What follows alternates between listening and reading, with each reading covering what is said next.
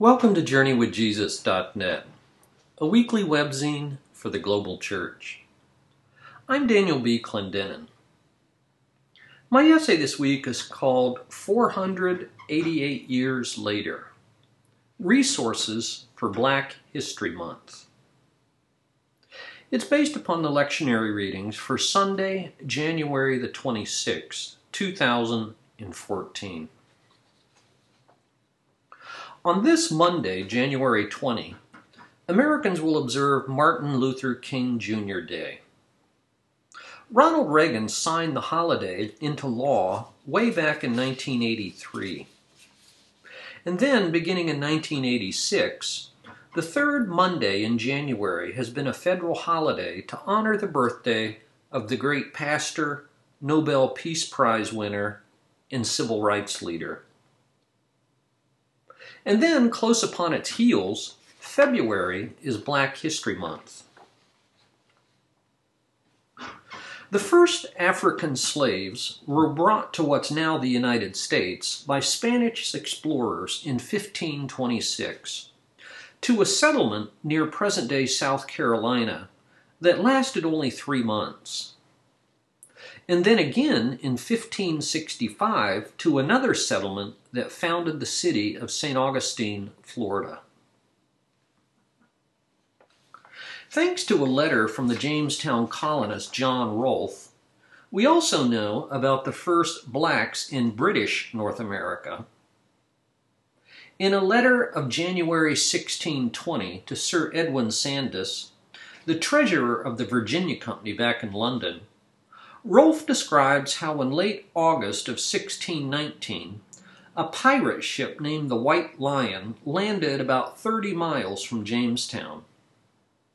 He writes that the commander of the ship, Captain Job, and here I quote, brought not anything but twenty and odd negroes, which the governor and Cape Marchant bought at the best and easiest rates they could. Four days later, another pirate ship called the Treasurer arrived with more Africans.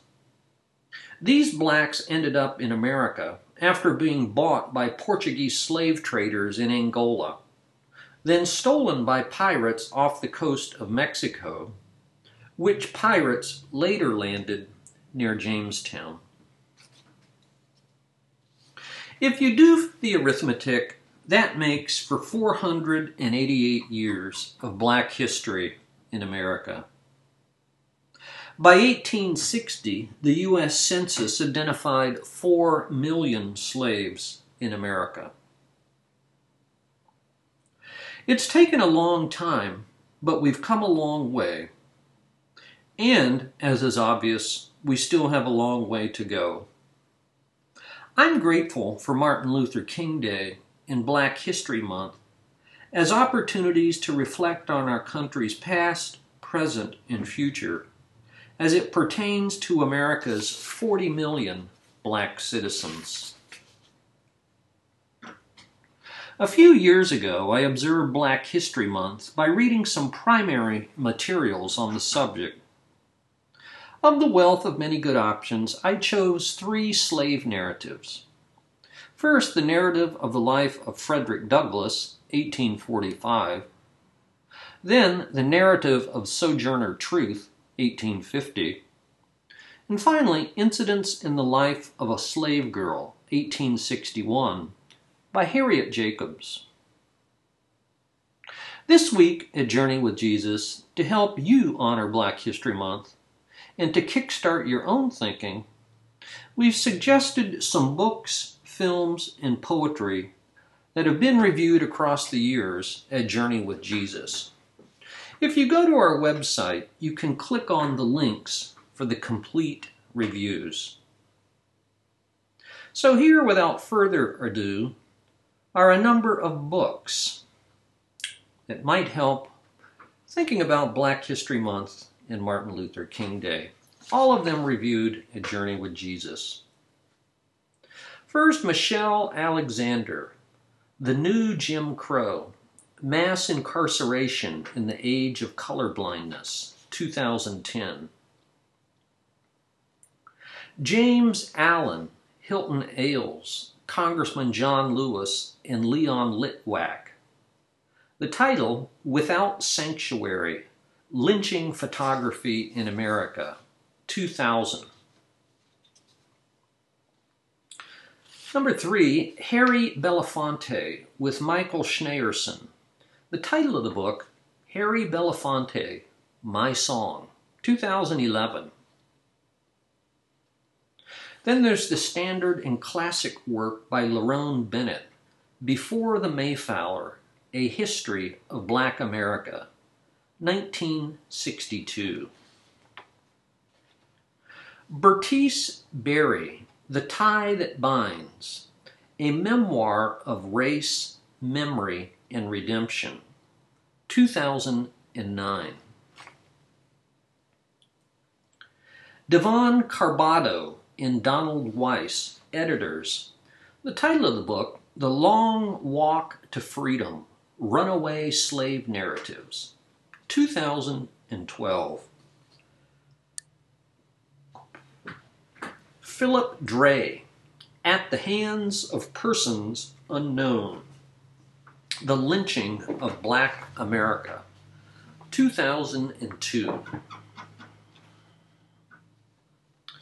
Drew Gilpin Faust, president of Harvard, by the way, a book called This Republic of Suffering Death in the American Civil War, 2008.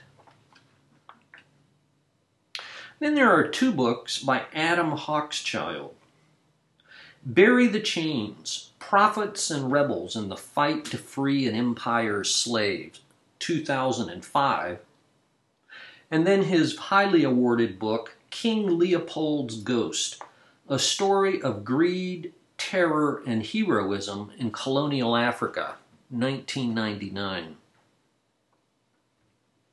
Gwen Ifill, the host of the PBS NewsHour, has a book, The Breakthrough Politics and Race in the Age of Obama, 2009.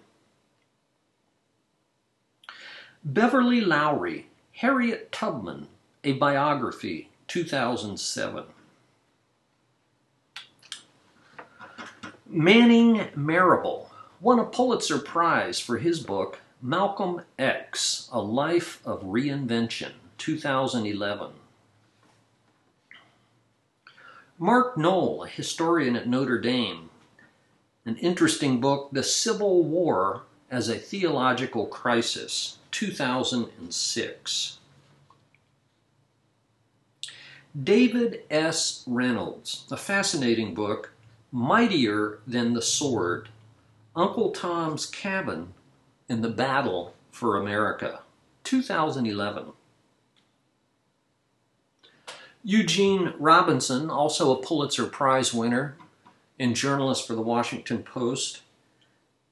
Disintegration the Splintering of Black America, 2010. A brand new book from this year by Charles Henry Rowell, the editor. The title is called Angles of Ascent, a Norton anthology of contemporary African American poetry. Almost 20 years ago, I read the book by David Shipler, a Country of Strangers, Blacks and Whites in America, 1997. One of the best books I've read in the last 12 months by Jeanne Theoharis, The Rebellious Life of Mrs. Rosa Parks, 2013. And finally, another Pulitzer Prize winner, Isabel Wilkerson, the Warmth of Other Suns from 2010. Then a number of movies that we've reviewed at Journey with Jesus. And similarly, you can go to our website and click on these reviews for a fuller discussion. A new movie just out a couple months ago 12 Years a Slave, 2013. 20 Feet from Stardom, 2013. The Jackie Robinson movie, 42, 2012. Quentin Tarantino's movie Django Unchained, 2012. The controversial film by Spike Lee, Do the Right Thing, 1989. I highly recommend the movies Eyes on the Prize, 1987 and 1990. This is a 14 hour, 7 DVD PBS documentary on the American Civil Rights Movement. At the end of 2013 was the powerful film Fruitvale Station. Similarly, about the same time, Lee Daniels, The Butler, based on a true story. In 2012, the excellent movie Lincoln. From 2009, the very controversial movie Precious.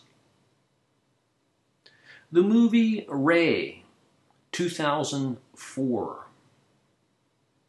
The historical drama Red Tails, 2012. Also on our website, the classic 1994 movie, Shawshank Redemption.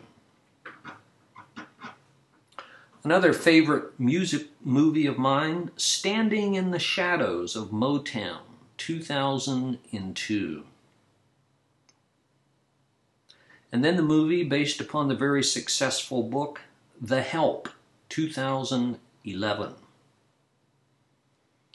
And from 2003, Tupac, Resurrection. And finally, in the movie department, I highly recommend the movie Unchained Memories Readings from the Slave Narratives, 2003. And finally, we've also suggested some poetry. If you go to our poetry website, in the drop down menu, you can search these poems by Maya Angelou, Paul Dunbar, Langston Hughes, Martin Luther King, and Phillis Wheatley. 488 years of black history.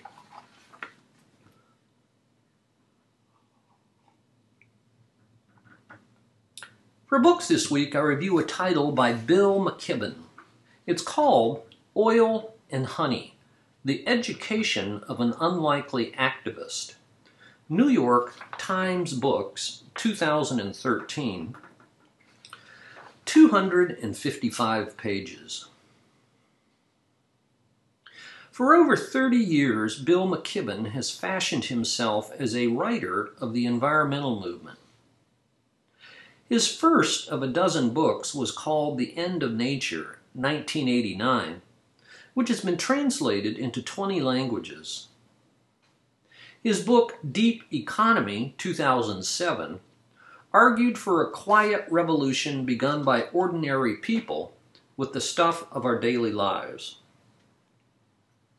That was followed by a book in 2010 called Earth, a ruthlessly realistic elegy that admitted that since humanity had permanently altered our planet, there was little to do but adjust ourselves to the consequences. This, his newest book, Oil and Honey, is different. It's a memoir that describes how a few years ago McKibben woke up to the uncomfortable realization that writing was not enough. Education and explanation with the hope that reason would prevail, weren't working. Changing light bulbs, says McKibben, was a start, but now it was time to change the system. He writes, I willed myself to become someone other than who I had been. This book is the story of that education. McKibben has thus moved from mere engagement of ideas to moral resistance and even civil disobedience. With the help of seven students at Middlebury College in Vermont, where he teaches, he founded the organization called 350.org. Their first foray in 2009 kick-started 5,200 rallies in 181 countries.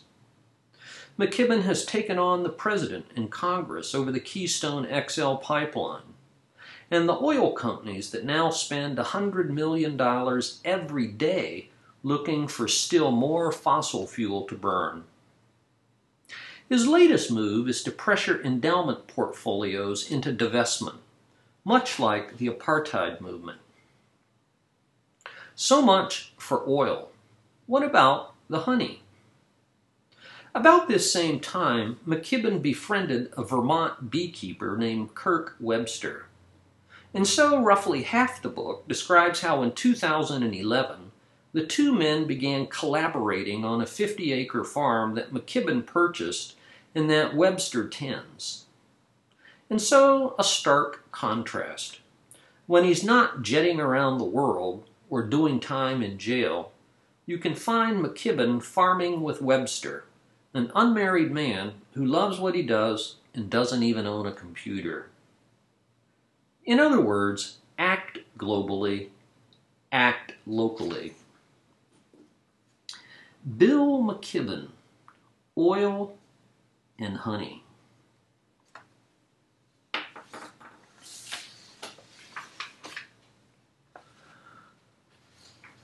For movies this week, we go to Palestine in a very powerful documentary.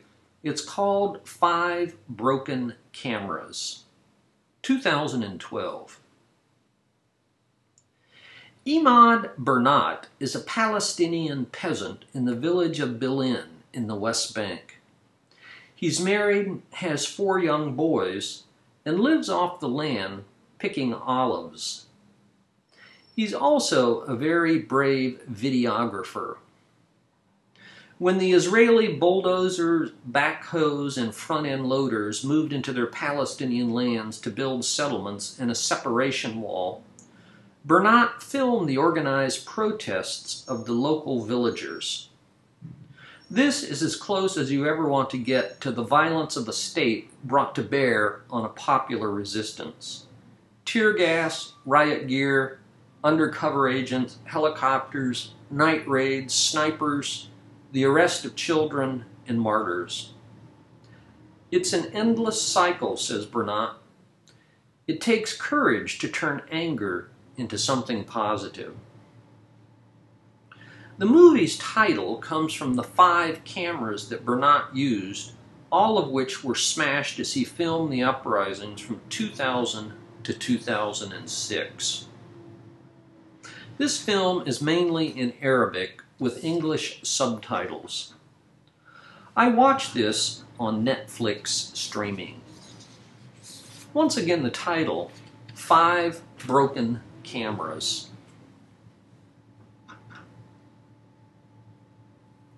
For poetry this week, we posted a very powerful poem by Scott Cairns. Cairns was born in 1954 he earned his PhD at the University of Utah. He's an American poet, memoirist, librettist, and essayist. He's the Catherine Paine Middlebush Chair in English at the University of Missouri. This week we've posted the poem Possible Answers to Prayer. Your petitions though they continue to bear just the one signature, have been duly recorded. Your anxieties, despite their constant, relatively narrow scope and inadvertent entertainment value, nonetheless serve to bring your person vividly to mind. Your repentance, all but obscured beneath a burgeoning yellow fog of frankly more conspicuous resentment, is sufficient. Your intermittent concern for the sick, the suffering, the needy poor is sometimes recognizable to me, if not to them. Your angers, your zeal, your lip smackingly righteous indignation toward the many whose habits and sympathies offend you, these must burn away before you'll apprehend how near I am With what fervor I adore precisely these, the several who rouse your passion. Possible answers to prayer. Scott Cairns. Thank you for joining us at journeywithjesus.net for Sunday, January 26, 2014, celebrating Martin Luther King Day in Black History Month. I'm Daniel B. Clendenin.